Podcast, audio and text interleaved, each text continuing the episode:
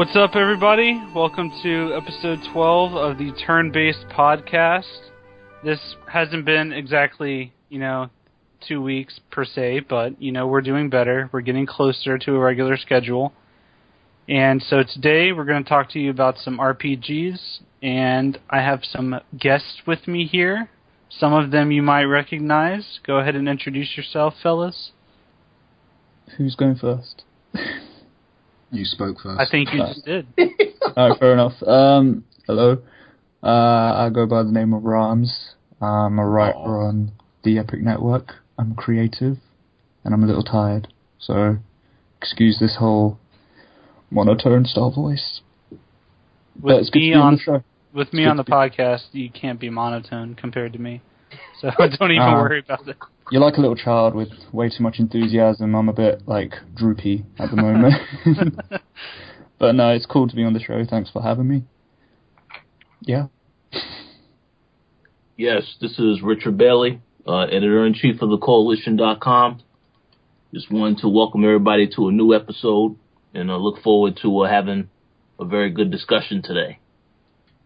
Yep, and you know me, I'm not a special guest or anything. I'm always on turn based.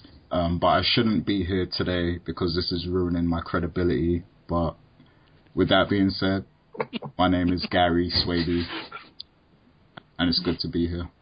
Yeah, I really appreciate you taking the time out of your busy schedule to go ahead and just drop by and let your worldwide fans hear you. Yeah, man, worldwide fans. People better not talk about me. All right, man, I appreciate it. I really do. It's gonna help us out a lot. I'm sure. All right, so now let's move into talking about a game that uh, you probably never heard of. We we never talk about it. It's kind of under the radar. Not many people know about it. It's uh, it's definitely an it's an indie game. I don't you probably never heard of the developer either. It's called Mass Massive Effect Effect I think or something like Mass Effect I think is what it's called. and um, so, Rings a bell. Yeah, I somehow think I, I, think I know game- which one you're on about. Yeah. yeah, yeah. Like it, I didn't think it sold that well, but apparently it sold enough to warrant a fourth game. Um, You know, they just finished the third one this year, and it must have sold really. I heard everyone hated it, but I guess it still sold well. Nice. Yeah, Yeah. so good for them. Uh, so that's uh, actually scheduled to be released in late 2014 or early 2015. Uh, BioLife, I think, was the name of the company that made it. Uh, so that's pretty cool, I guess. You know, they're gonna be making a new one of those. Uh, did either any of you guys play those the ma- Massive Effect games? Well, now, you mention it, it sounds like something like we might have mentioned on the past four episodes or something, but I don't know. It, I can't really think, but um, yeah, it, it does sound interesting that they're dropping this game in what, what was it, 2014 to 2015. Yeah, Which somewhere is- in there. It's it's fairly quick considering the game only came out this year. Hmm. Uh, that well, the last game only came out this year. Um, it's a, it's a pretty quick lead time. I mean, from what I understand or from what I've heard, that game um, ended pretty crazy. So, I mean, I guess they they want to hurry up and redeem themselves with the with the Mass Effect Four. Yeah, that's probably it. I mean, it's definitely a quick turnaround, but at the same time, if you consider the fact that they've already released Mass Effect 3 three times this year, you know, they released it first, then they did the trilogy, and now it's coming out on the Wii U. So, I mean, I guess it's not too surprising. Well, what do you guys think the well, what are they going to do in the fourth one? Like, do you think it's going to be a prequel, or do you think it's going to take place in the future? Uh, I think um, I think it's definitely going to carry on after the whole Shepard deal because they pretty much confirmed it themselves, saying you know Shepard's not going to be in the next game. Um, whether they reference him or not, I don't know. They probably will, considering the whole galaxy was at stake during Shepard, you being Shepard and everything. Um, I think it'll be a new character. I'd like to see it be like a possibly an Asari or something. To be honest, try something new. Make the female lead character a more prominent role or something. And um, uh, you know, there was the whole Leviathan DLC that happened for this game. massive effect. Uh, I think you know they could probably take focus onto that because where else can you go with the Reaper storyline? Like, where Yeah. else can you go with it? It's, I think we talked about this on a past episode that they've kind of dug themselves into a hole here, where the original trilogy is literally the most epic thing that could ever possibly happen. Like you know, it's it's an entire species that people didn't even know existed. They came to eat the entire galaxy, and you single-handedly fight it. So Yeah, I mean, it turns out they're the people that you know brought these species onto a planet, and then they devour them again, and then they bring new races again. They pretty much take out the weak of all the races that exist, and you know they're God basically. How are you going to top that? like, I mean, yeah, obviously again the DLC of Leviathan, you know, they consider the Leviathans being the one thing that can beat the Reapers. I mean, it was a, such a stupid storyline, and I mean, I haven't played it, so I, I don't really know the outcome of it. But at the same time, you know, if you're going to carry on with it, if you got things that can beat the Reaper, you may as well make them kind of the main, you know, villains of the next few games. If they carry the story further with it, who knows? But yeah, I don't know. It's it's interesting, but at the same time, considering how it ended with Mass Effect Three, like all three different choices, you know, eventually see the demise of the Reapers, in a sense. So, what, what can Yeah. you do, really? Yeah, that's true. I think, and I, I'm pretty sure Gary will would be excited by this idea if they took a Dragon Age Origins approach with Mass Effect 4 and let you play as various different races and different origin stories within the Mass Effect universe. Mm. Oh my god, that'd be so awesome. Yeah, that would be awesome. I mean, I, I think that's that's like kind of the one card that they've been holding on to because people have always wanted to play as like a different race or something, and people, you know, they they always imagined a Mass Effect MMO where you'd be able to do such a thing. But if they allow you to do that in a fourth game, then that's definitely something that will make people more interested and it will set the game aside from the previous games. Yeah, definitely. And I think that, I mean, this is kind of grasping at straws here, but in multiplayer in Mass Effect 3, you could play as different races. So yeah, maybe. Yeah, I know, but maybe that kind of hints that they're looking at being able to do. I don't know. I'm just kind of making up stuff, but No, I see what you're saying. It does kind of. It could be like a hint that they're ready to let us, you know, try out other races and stuff in the main story. Yeah, because Um, it, it means they've already kind of got the controlling those races down, like the animations and that kind of stuff. Yeah. So I mean, it seems like maybe they could take that concept and just put it over, combine it with Dragon Age Origins idea of how you start the game, and that'd be amazing. That would be so awesome. I would play that game over and over and over just to play as all the different races and stuff. Bear in mind, that this is now in EA's control, basically. So, like, I apologize. I put, I'm sorry. I'm sorry. Did I offend? How dare you? I'm sorry. okay. Let me rephrase that. To be fair, it's seemingly manipulated through the voices that be. Are you trying to say that BioWare is indoctrinated by EA?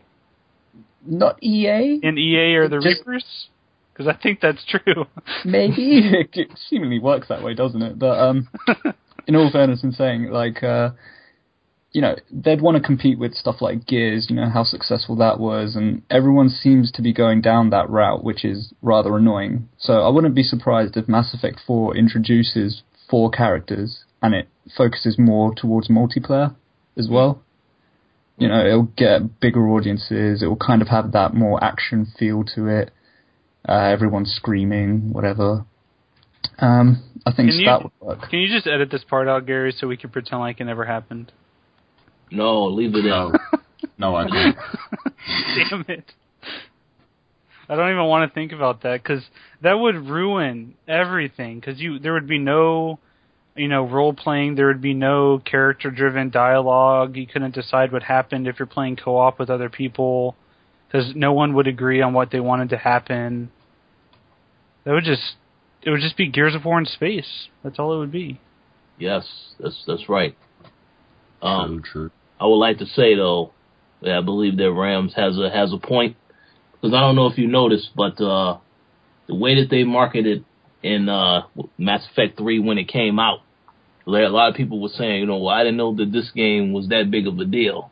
But the EA pushed that to a whole new level with the way that they marketed it when it came out. It's like every time I turn on the TV, I see a commercial every five or ten minutes. So I knew that the game was coming. Okay, and then we get the game.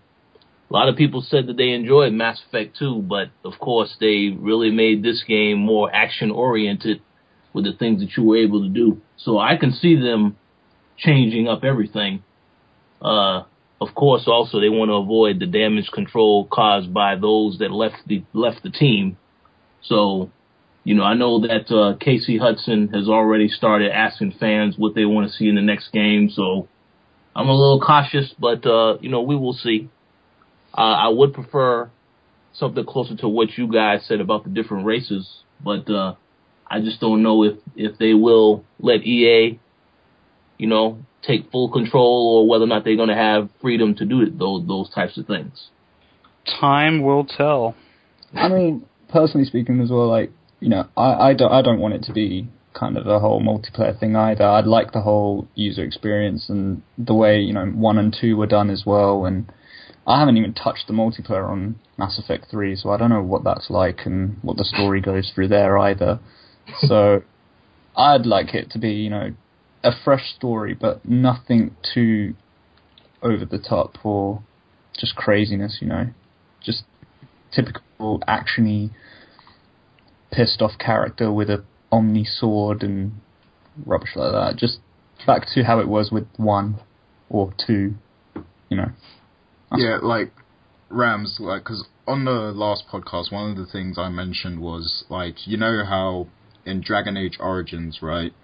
It's this big epic story where you have to fight the the archdemon, and you know you have to fight the blight and all that. So that could be seen as similar to the uh, Reapers in Mass Effect, but in in Dragon Age Two they kind of toned it down and it was like more political, but it was still good. like story story wise, it was still good. It's just the gameplay was kind of messed up. The gameplay, the gameplay was really basic, and you fought two dragons only. yeah, yeah, exactly. but like, what would you think if they if they did that with Mass Effect? Because like, there's no way they can outdo the Reapers. So what if they just tone Mass Effect 4 down and just make it more political and focus on the dialogue and the narrative? Well, you, can't, you can't even make it political either because there's no council technically. You know, depending on what you did again in number three, you know, did you shoot Udina? Did you, you know, destroy the council in number one? There is no council, so it's going to be messed yeah, well, up. It could be about rebuilding it. Yeah, and yeah, well, that's what I was going to say as well. Like you said about the whole political thing, so it could possibly go towards that. But then, why do people want to bring in? Look, why do we want to keep playing political games and everything like that? Why do we want to keep tipping the balance towards humanity all the time and everything? It will be the game will just be crazy, really. in that case, like it would just be an all-out I mean, war with everyone.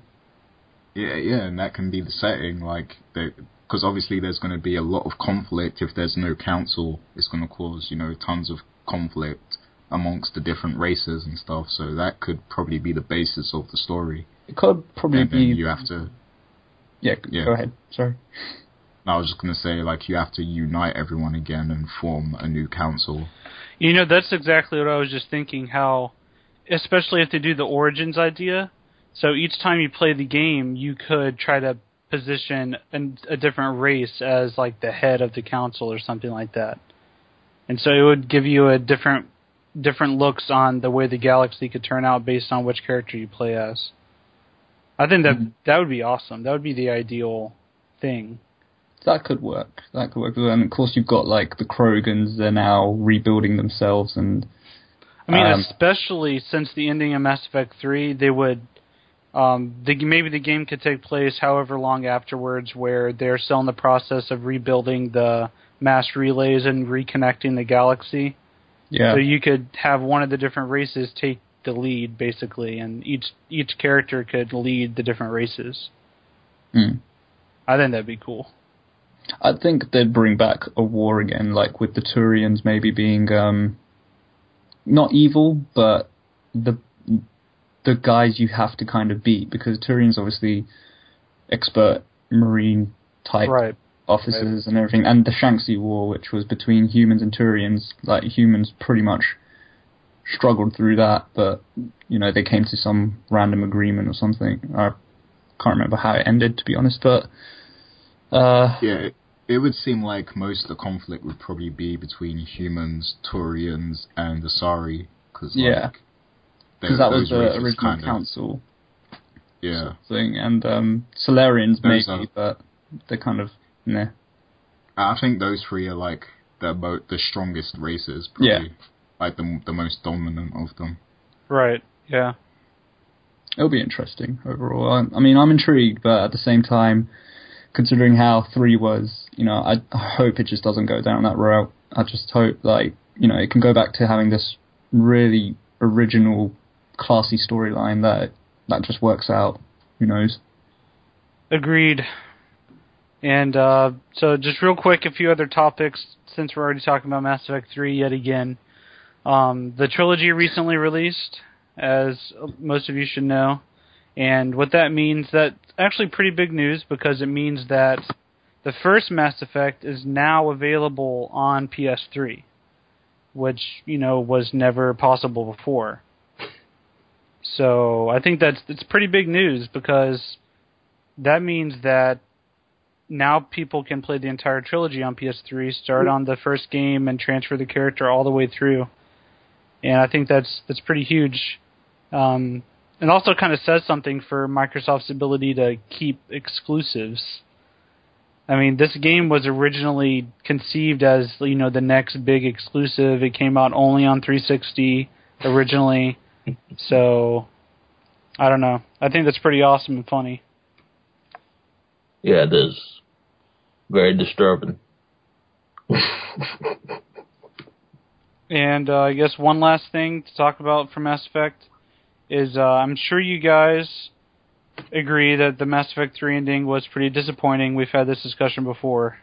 Yes. Yeah, Uh, but if you play the game on PC, there is a mod in development called the Happy Ending mod that oh, basically changes the entire ending for Mass Effect 3.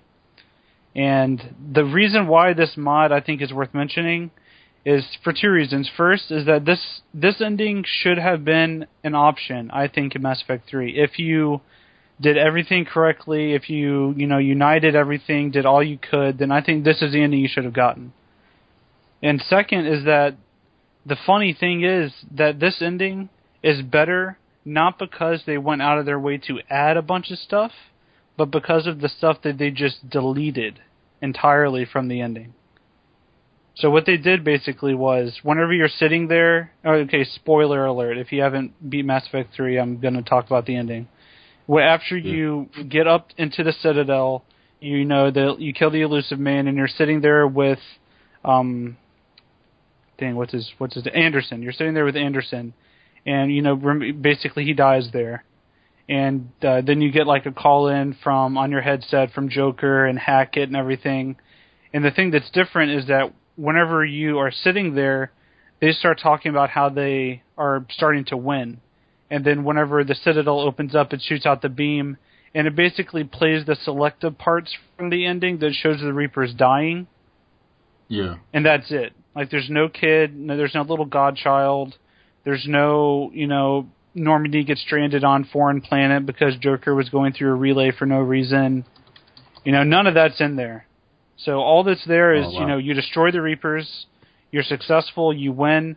Then the end of the game actually shows Shepard on the Normandy placing Captain Anderson's plaque on the wall.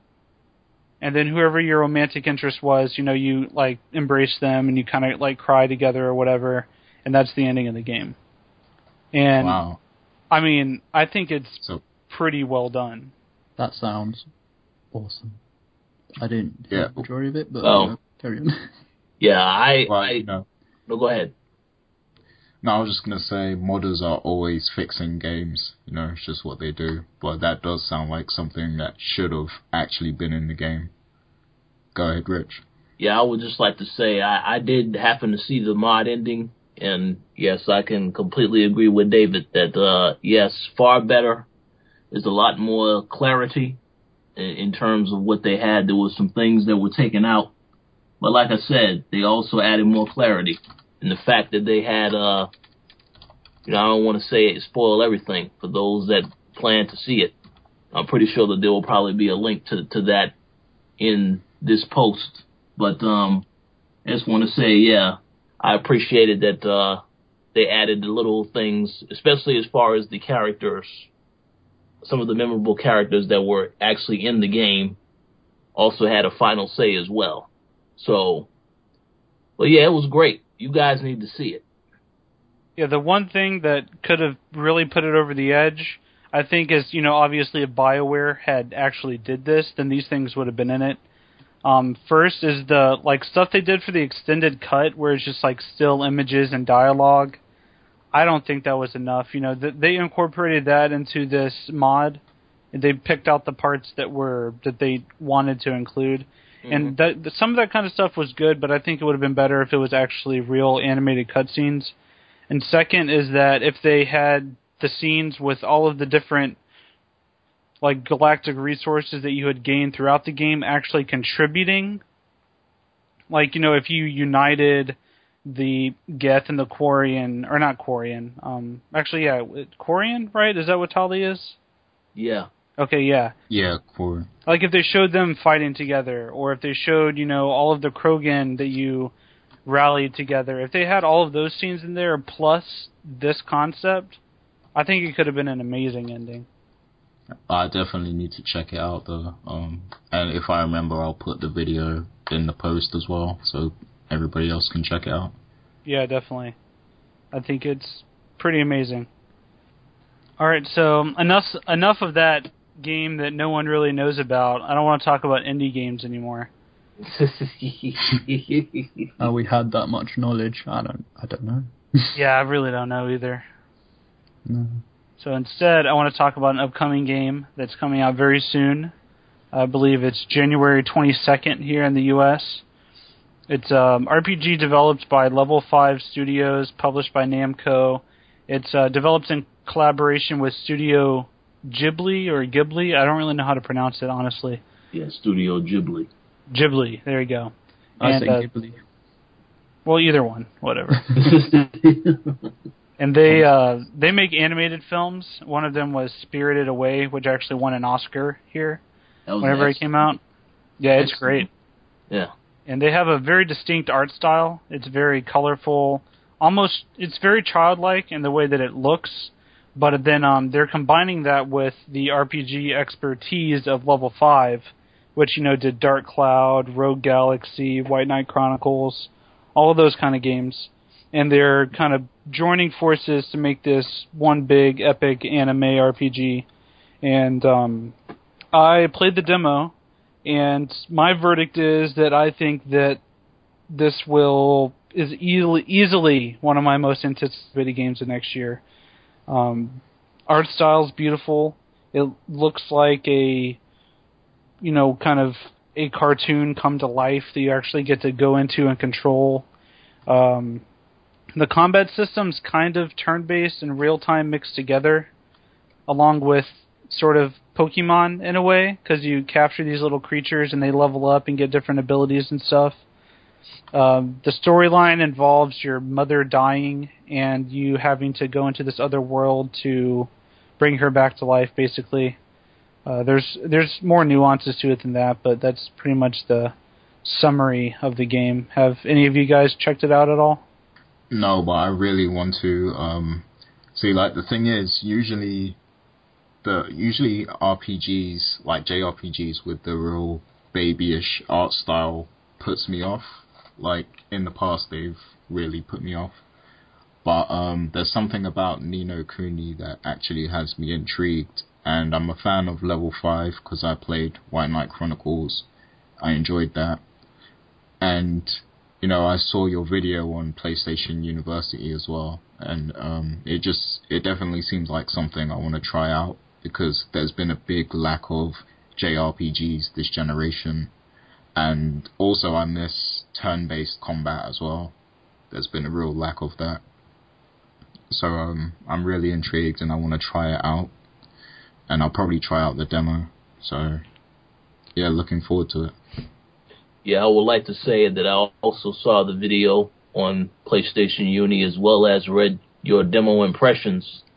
And uh yes, I was completely sold on this game. Once you said that Studio Ghibli was involved, uh, you know, I love Spirited Spirited Away. That was actually one of the films that I remember when it came out. I saw it on DVD as well as the theaters, and I was just, yeah, this this is excellent. Uh, being that I've went to school for animation, I'm a real big fan of, you know, the creative team that worked on that movie. But um, as far as the game is concerned, yeah, as everybody knows, I don't really play that many RPGs, but I've already decided that this is one game I'm going to definitely play next year. Um, so look forward to talking about it more once I'm able to check it out. Um, what what other what films have Ghibli made? Because I've never actually seen anything by them. Spirited Away, Howl's Moving Castle, Kiki Delivery Service, Princess Mononoke. Um, oh, what's the other one? Ponyo. Um, wow, we've got a real anime fan here. Yeah, no, Spirited Away had a really good soundtrack too. Because I remember yeah. I actually had the soundtrack at one point. Spirited Away, especially that that film, kind of put. Well, no, I mean all the Ghibli, Ghibli, whatever you want to call it, all of the movies are really good. But um, I think it was because the type of animation it kind of upgraded to the studios did themselves. Like it was just it kind of put them like internationally known. Well, yeah. More more than like what Princess Mononoke did and things like that. Um, but yeah, there's there's quite a big collection. They usually do it on um, well UK TV here. Like they just show a buttload of his movies. But um, yeah, yeah, it's worth a watch. Majority of them's a good watch. Yeah, I mean it's for all intents and purposes, it's basically the Disney of Japan. Yeah. Yeah, exactly. Uh, and speaking of Disney, yeah, the Disney was the one who actually helped them to get it distributed over here in the states. So that was a big another reason why everybody wanted to check it out, uh, and they did check it out. So. And the one of the things that really does interest me is that you know, similar to some Disney films, is that you know it has a very childlike premise and art style, and it's very approachable and easy to digest for children. But at the same time, the storyline itself is actually very deep and mature whenever you really get into it.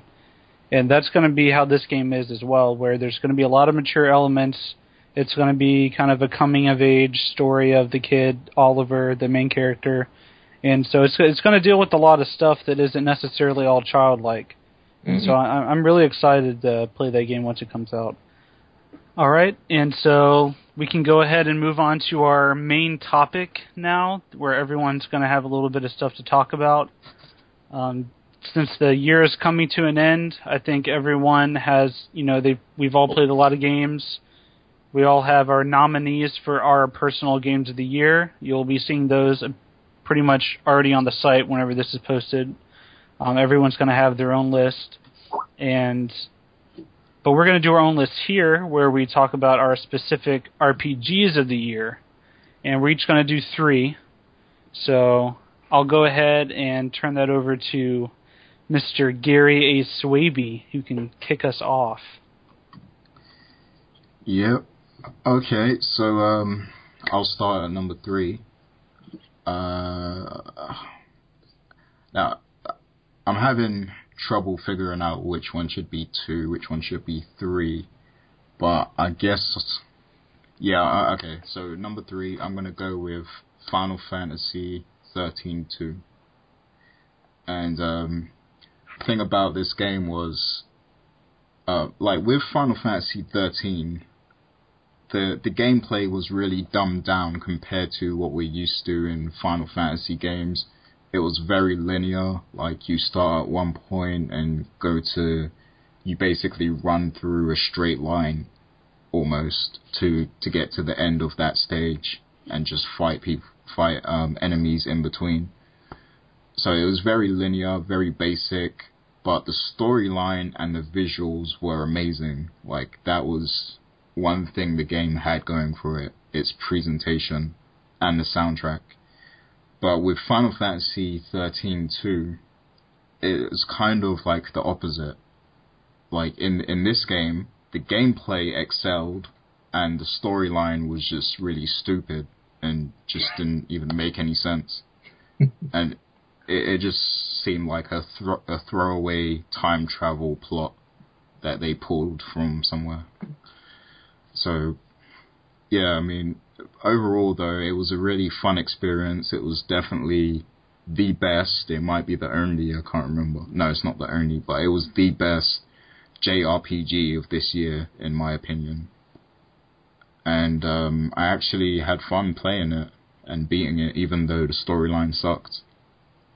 And uh, in that game, you also get to um, collect monsters and stuff, so it's got the Pokemon effect going on. And um, playing as Serah, which is Lightning's sister, was kind of cool because you know you spend Final Fantasy 13 trying to rescue her, and you know now it's like the the script has been flipped because now you're Serah and you're trying to rescue Lightning in a sense because she's trapped in a different dimension. So it's like you're traveling back and forth through time, just trying to save Lightning and stuff. And um, you got to solve all these paradoxes and and all that sort of thing. So there's a there's a lot to do in that game besides you know just running from one point of the level to the end. You know, there's a lot more to do. There's there's like a theme park setting sort of thing where you can like gamble and play mini games and all that sort of thing. So there is a lot more to offer than than what 13 had. But um, you know, the presentation just it just wasn't up to par with 13. But yeah, it definitely deserves to be in my top 3 though. I really enjoyed it for what it was. See, based on your description, it sounds like that could have been one of the most epic and amazing storylines ever. Like it sounds like yeah. it could have been so cool. Yeah, it it definitely had potential. It's just that it just didn't make sense. Like especially in in the same context as you know the previous game. Like when when you put them together, it just doesn't make any sense at all. Like if, it was its own game by itself, it might might have been a bit better. But because it's carrying on from 13, you know, it just makes no sense at all. It's yeah, like, I just might skip 13 and play that one then. Seems like it might make it better.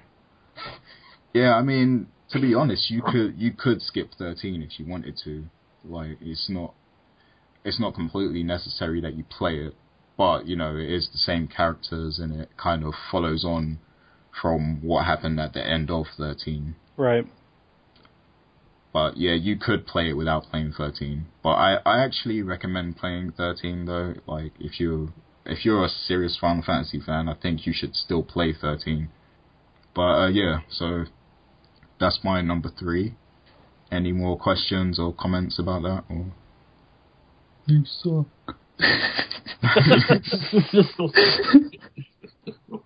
Final Fantasy, more like Final Fantasy. Okay, so moving on. My number two game has to be Mass Effect 3. Um, uh, I don't know where to start because we've spoke about this game so much. I would just go ahead on the past few episodes. so you know, I'm just going to keep it brief. You know, um, it, it, was it was really fun while it lasted. You know, there was a lot of action in this game compared to the previous ones. Um, the build up was pretty fun. Uh, there was uh, there were certain things I wanted to learn more about, and certain things that should have been in the core game that they offered as additional content. And you know that kind of stuff annoyed me a little bit. And then there was the whole controversy with the ending. We already talked about that. We talked that to death. But yeah, overall, it was a solid RPG game. I mean, more action than RPG, but still, you know, it, it had elements of role playing. You get to make choices, even though they don't mean much, but You know, you get to make choices. You get to build up your character. You get to establish relationships with other characters. So, you know, it, it did what it was supposed to do, I guess. So it deserves to be number two. And my number one RPG of 2012 has to be Guild Wars 2. Now, I knew nothing about Guild Wars before Dave started, you know, talking about Guild Wars 2, telling me what it was about, how it plays, you know, the, the characters and stuff like that, the races. You know, I I knew nothing about it, but after Dave got me into it and got me into a guild, and you know, once I experienced the game, I was amazed. Like, because this is, it's not my first MMO, but it's like the first MMO that I really gotten into and actually tried to make progress in. And I, I have fun with it, man. I still play it now here and there. You know, it's it's one of those games you can just you can take a break from it, but you can revisit it here and there whenever you have the time. And you know, the world is still there, the people are still there. There's always something going on, somebody to interact with and the world is so huge. There's always random events going on in it, and you know, um, um, arena are always adding unique um, events to the game as well that that happen only one time, and I I kind I kind of find that amazing. You know that there could be events that you will only see once, you will only ever witness once in that game you know, and to experience those things with your friends, your guild, whoever, that's kind of special, I think. So, yeah, Guild Wars 2 really impressed me. Um, I mean, it, it just goes on and on. There's so much to do in the game. Like, you can craft things, you can, you can go and fight animals, whatever. It's just, there's always something to do, even if you're playing by yourself. So, Yep, that's my number one RPG. Any thoughts, questions, or comments? Yeah, I would just like to say, uh, now I know I said earlier this year that I was uh, definitely thinking about getting the gaming PC. Uh, I will have one next year, without question, because I've heard you and David talk so much about this game. Uh, yeah, I think it's about time we take the plunge. So now I look forward to trying this stuff out in 2013. Cool. All right, so who's next, Dave? All right, I guess I'll go ahead and go next.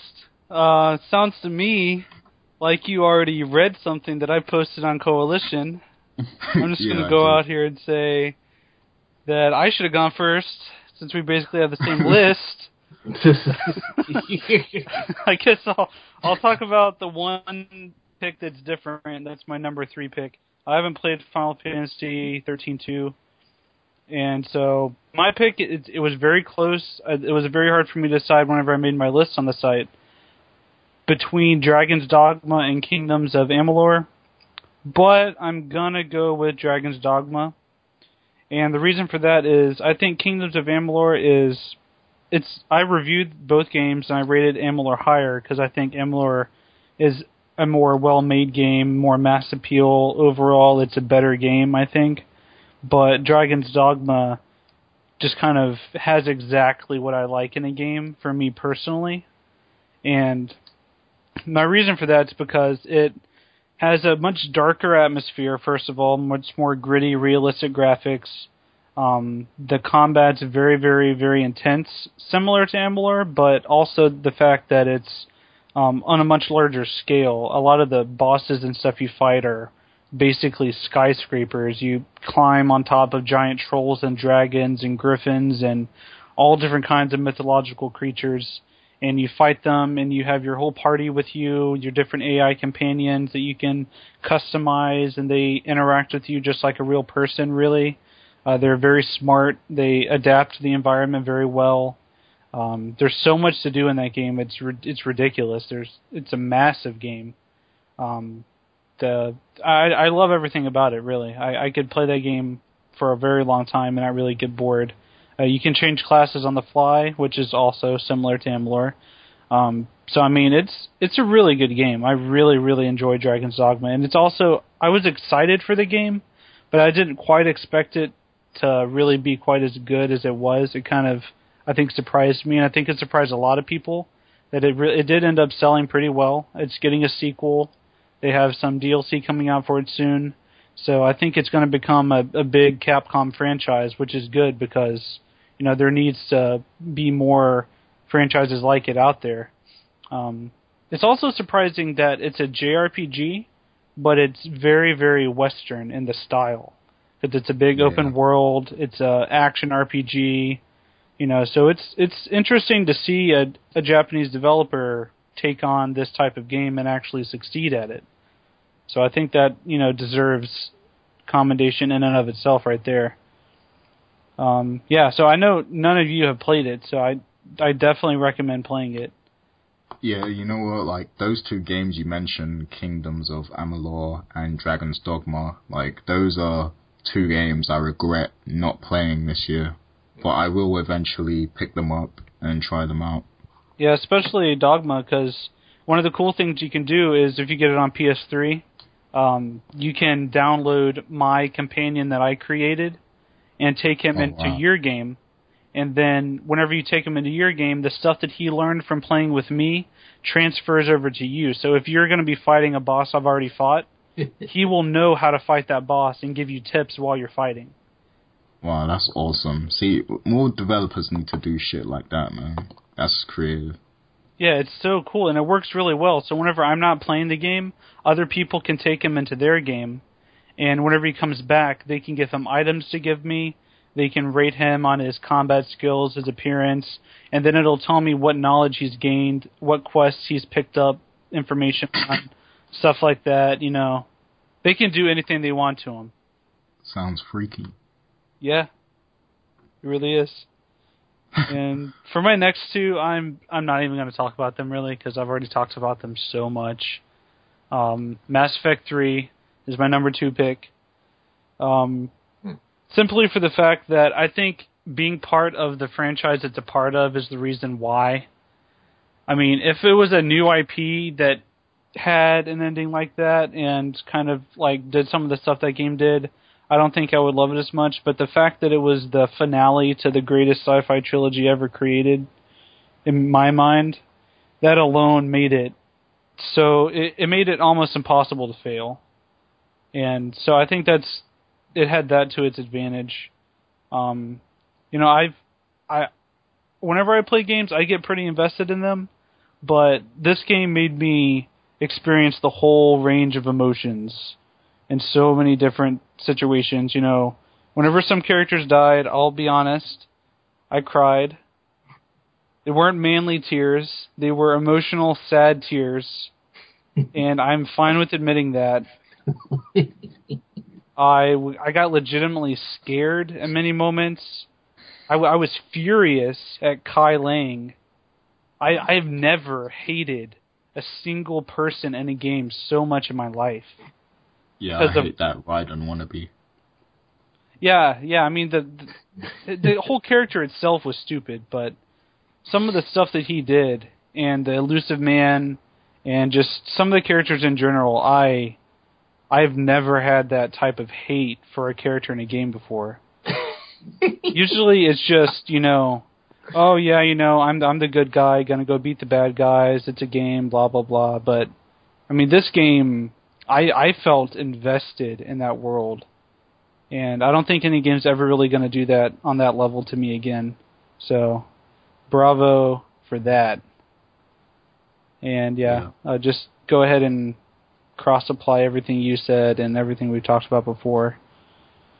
And then finally, Guild Wars 2. It's my RPG of the year. It's also my game of the year.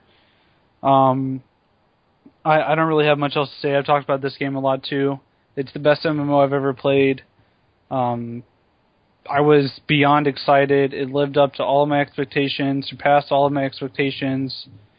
It's it's it's the best MMO I've ever played. It's perfect.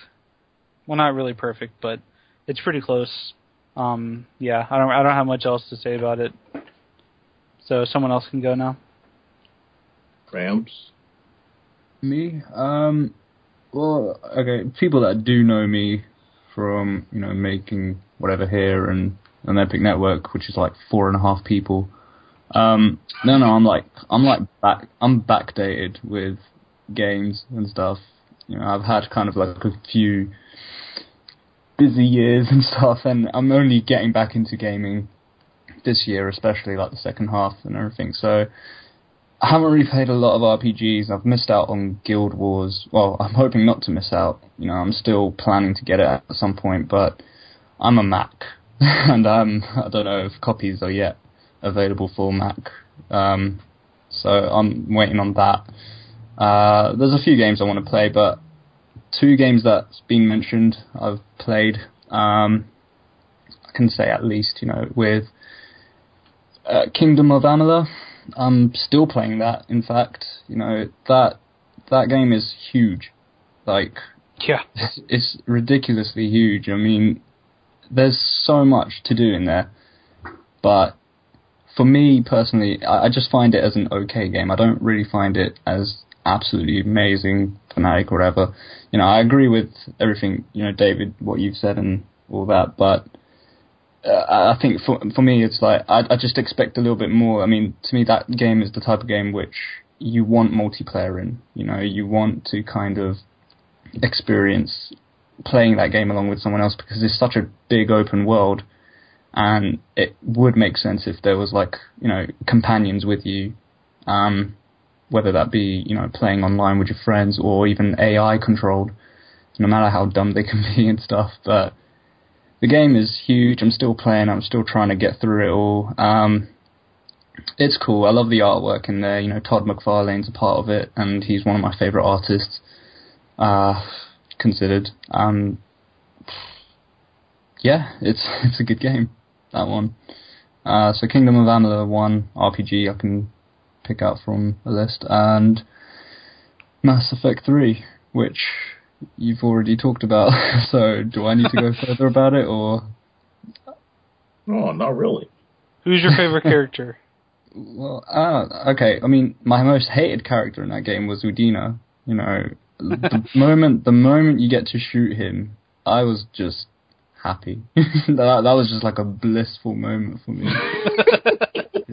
Seriously, Udina was just irritating as hell. Like you get to see Anderson punch him all the time, and then you think to yourself, why can't Shepard do that? Why can't you do that personally? But he annoyed the hell out of me. He was shady from the game, like the first game, and you know, in the third one, you just get to shoot him, and it's a renegade move as well. Even though the you know Mass Effect Three didn't include anything about Paragon and Renegade stuff. Uh, it was just great. Got to kill him. it was it was just fun. But Mass Effect 3, I totally agree with what both of you have said about the game. The whole franchise in general, like, in a sense, you know, despite the ending, despite, like, the whole story maybe bugging a few people out, um, it's a good fun, it's a good finale. Um, it's a good send off, in a sense. Like, when you think more about it, um, you know, you played so much into these games. There were so many replay values in the first and second one, and maybe not in the third one exactly, but you feel really compelled to wanting to complete the game. You feel compelled to, you know, see an ending for Shepard, for yourself, for all the characters really that you care about. I didn't like Garrus, but you know, you still want to see him happy and stuff. um, yeah, into those calibrations, man. You know what? You know what I'm really annoyed about. I let Garrus beat me in that sniper thing. I let him beat me, and I died. My Shepard dies, knowing full well I let Garrus beat me in the sniper thing. that sucks. That really sucks because I did not like Garrus throughout Mass Effect. Like I don't strongly hate him. I just find him useless in the team. He always dies for me. I can't beef him up or anything. You know, any, anything I do for him, he just seems to die. He's the first to die. Even when he's Archangel, you know, he he gets battered midway through the battle. Um, yeah, you know what? I, I completely agree. I hate that mission because Garrus always dies. Like you're you're trying to save him, but he just always dies, and he it makes died. me wonder. it makes me wonder like how he even lasted that long in the first place. How did he make it through all three games? You know, he made it, even with scars on his face and everything. But no, again, you, you feel compelled to save all the characters you can. You you you're kind of attached to it. Man, I, You know, it's it's been a good few years that the game's been out and everything, and even now I'm thinking, you know, should I play the first game again? Should I go back to this? Maybe even give number three a go, despite you know my thoughts about it and everything. Um, but no, it's a good send off technically, and yeah, that's that's two games that I've played this year that are RPG related, unfortunately. boom. Hey, uh, I just want to say something real fast. EIC. Yes. So, like I said, you know, as I said before earlier in the podcast, I haven't really played too many RPGs that, that, that will be changing this year. But with that said, there are at least two games that I did play. Of course, we've already spoken about Mass Effect, so I'm not going to elaborate on that further. But one game that I would say all of you guys should try out if you haven't tried out yet, The Witcher 2. Now, I had an opportunity to attend a press event for this game when I went to PAX East back in Boston earlier this year. Um, and, you know, I got a chance to play the game hands on. At that particular time, I wasn't really, because of the particular demo they had, I wasn't really uh, sure if it would be a game that I would enjoy. But once I actually got the game and I started to play through the game, and of course I reviewed it for the site, it's like, you know, this game is excellent. Uh, CD Projekt, you know, a studio that everybody should definitely keep on their radar only because they make excellent quality games. It's not really your average RPG. It is a mature narrative. And when I say mature, I mean they have everything from, you know, plenty of violence, plenty of sex and nudity, uh, strong character development and conversational pieces. There are some choices that you get to make within the game that dictate how things turn out down the road, which is also great. Um, and of course, one of the big things about this studio, another reason why I love them is that they don't necessarily believe in paid DLC. So anytime there there is any updates to the game, it's available completely free of charge, which is a practice that, of course, is unheard of in this day and age. But a lot of companies should take that practice and use that every now and then. But uh, without question, it was an excellent game. I know that they're currently working on a follow up. Of course, this is not confirmed, but I already know they're working on the next one because I've seen a lot of job listings specifically looking for people who like that franchise. So, but I would say if you guys haven't gotten a chance to try it out, you really should. I think that you'll Yeah. pretty cool game. You know, Yeah, you know what? That that was a great pick, man. Like, I because I totally forgot about that game. Like, not to diss it, because I I played it. Um, I played the 360 version. Uh, kind of want to get the PC one now, but um, the 360 version was pretty good. I know they changed a lot from the PC version, Oh yeah. but um, yeah, that, that's definitely a, a good pick. I totally forgot about that game. I guess as the host of Turn Based, I'll allow it. Because technically it came out last year and was ported to the 360 this year. Well, oh yeah. Yeah, I you know mean, what? yeah. It's, it's it's it's good that you It's mentioned that. okay. It's okay. Uh, No, no, it's, no, no. But you know, it's it's good that you mentioned that because uh, that's something that I did not mention. Uh, the the enhanced edition, which I did play, it's not entirely the same game because they did make a lot of changes so that it would work specifically for consoles or for Right. 360. But they also added in some footage as well. They added in some extra stuff. Uh, you know, some, a couple of extra gameplay sequences, some some more cinematic movies and stuff like that. So, but yes, you are entirely right. It is an old game, um, but without question, uh, the the fact that when it came to 360, because I haven't had a PC and I don't have a PC yet, it's like okay, that was a game that I was waiting for when I heard it was coming to 360, uh, because of course exclusives are uh, pretty much non-existent on 360 unless it's Halo and Gears of War. So when I heard that that was coming, I said, "Oh yeah," but definitely, definitely, definitely worth playing. You know. Yeah, I've heard some amazing things. I mean, last year when it came out on PC, there was a lot of people I knew that picked it as their RPG of the year over Skyrim. Oh, whoa. And so, I mean, I've I've heard some really really amazing things about that game, and I, I definitely want to play it. I mean, I want to play it. I I tried the first game, couldn't really get into it because I hated the combat system, but I've heard the second one's quite a bit better in that regard. It's also just you know, it's RPGs especially. It's it's a little difficult to get into the ones that are a little outdated just because some of the gameplay mechanics are are a little clunky whenever you compare into games that are out now. So I mean, I, I definitely want to play the franchise, and I think that The Witcher Two appeals to me more because it seems like it's just an overall really high quality, you know, beautiful game. I've seen the screens and videos, and the graphics are incredible. Mm-hmm. Yeah, I mean, I I had the first game on PC. Um, I still got it on Steam. I just need to re-download it but that game is a lot more harder to get into than The Witcher 2. Um, just because it's yeah, it's, it's kind of an old game now, so it's it's kind of to it's kind of hard to get into it just because of how it controls and everything. Right. But I'm sure it's a I'm sure it's a great game, and it's a great storyline. It's just it's hard to get into that one, and The Witcher 2 is it's a lot more updated. It's a lot more streamlined and you know it's just it's just an easier experience to get into. Oh yeah, and uh, by the way, uh, if you do have The Witcher 2, you know that uh, you could just download the enhanced edition free of charge, right? Yep, that's right. Because yeah, CD Projekt I, I respect awesome. them. I respect them for doing that, man, and they definitely deserve our support because more companies need to do that. And see, the, the great thing about them, I remember when Witcher 2 came out, like that game and because of the respect that that company has garnered in the community, is you know that game is very heavily torrented. That's very obvious because there's like no DMR, you know, and they they just they let it be out there.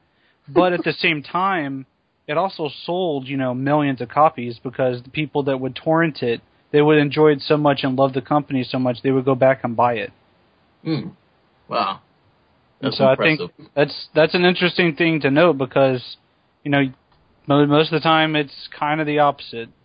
So yeah, I think that's pretty. Yeah, I mean, it, it just goes to show that if you put out a quality product and you don't, you know, force people to to use DMR and all those different things, like if you just put it out there and it's a quality product, people will appreciate it and they will support you.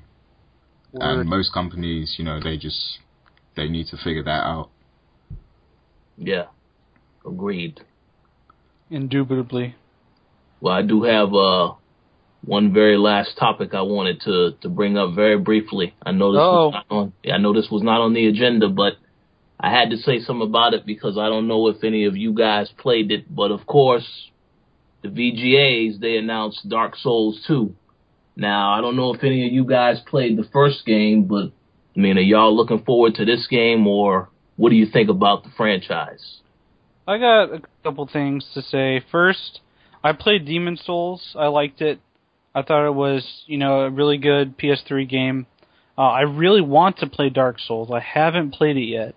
I've heard amazing things from all my friends that like the same kind of games I do, so I know I'll love it. But I'm a little disappointed that they just decided to make like a direct sequel and call it Dark Souls 2. Um, I don't know. I I, I kind of would have liked if they continued the same trend of just making a spiritual successor, kind of like a sort of different name type thing. Because I'm not sure how well that series is going to translate to just having a direct sequel. It seems like it works better as kind of a sort of ambiguous setting type stuff.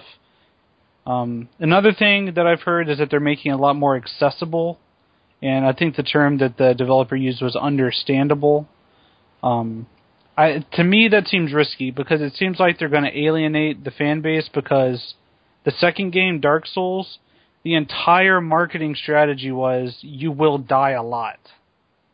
Like the whole marketing Yeah. for the game was this game is so hard you're going to die all the time. And now they're Yeah, going to make this third game and say, "Oh, it's going to be easier." That that's what the game's known for, like the difficulty level. Because anytime I've heard somebody talk about it, you know, they're always talking about how tough it is. It's it's like you, if you if you enjoy that game, you must be a masochist or something. Right, right. And I mean, like, whenever they release the enhanced edition of the game, the name of it is Prepare to Die Edition. so it just seems to me that if they're going to try and bring the people that were put off by it originally, that they're going to alienate the fan base that liked it. And the game is still probably going to be pretty difficult, so it's not like it's really going to be that approachable. So I don't know why they're trying to straddle the fence on this. Maybe they just didn't sell enough, but I don't know. Yeah, I mean, it's not like the people I heard talking about the difficulty of the game. It's not like they were bashing the game or they didn't like it. It's Yeah. just you know, they were just describing how tough it was, but they still enjoyed it. So you know, Yeah, and the thing about it is like it's not difficult because it's poorly designed and it's cheap and you know bosses Yeah. are ridiculously hard to beat because of whatever reason, but the game's hard because of how perfectly it's designed. Like, yeah, exactly. you know, the more you play the game, the better you get, and the easier the game gets because you play better, not because you level up and become overpowered, but because you get better. Yeah. And I mean, imagine how rewarding it, it is for a gamer to actually beat a game like that without without having the developer hold their hand for it. You know, that's a very rewarding feeling and it, it wouldn't be a good idea idea for them to take that away from us. Yeah, yeah, I agree. I know because one of my friends has told me about playing it, and he said that whenever you first begin the game, like it doesn't really give you any instruction as to what you're supposed to be doing. It uh, kind of just really sets you out on your own. And one of the first bosses, you're actually supposed to avoid the boss because it's so overpowered at that moment in the game that you're not supposed to be able to fight it. So you're supposed to find a way to escape that area. But you know that's not really made clear, so you kind of have to figure that out on your own. And you know if you put in the time and effort, you could beat that boss early on, and that would kind of be a reward in and of itself. And so the game's kind of full of moments like that. Where like in Demon's Souls, at the end of the tutorial, there's a boss that you like whenever you fight it, it's supposed to kill you because that's the catalyst for the story. But if you end up beating it at that moment, then you get you know a massive reward.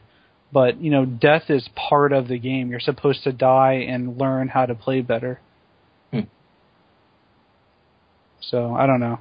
I just hope they don't lose that whenever they make this next game. All right. Well, thank you for listening to episode 12 of Turn Based. If you have any nominations for your personal RPG of the year, go ahead and leave those in the comments below. If it's a game that we didn't talk about that you wish we would have, or if you just want to talk about how correct we are and all the things we said, that's fine too. and keep an eye out on Coalition for future episodes. We're going to try to keep this as regular as possible because we all love RPGs so much and we love each other's voices so much that we just want to Oh, talk yeah. all the time. Yeah, I mean, if you have any suggestions for next episode, uh, a game you want us to focus on or a franchise or something like that, uh, go ahead and let us know as well because we're always open to talk about different games. Definitely. And before we go, know, I just want to say, look out for the TKEP Christmas Day, and you know, keep a lookout on the website because we're releasing a new single soon, and it's awesome. Peace out!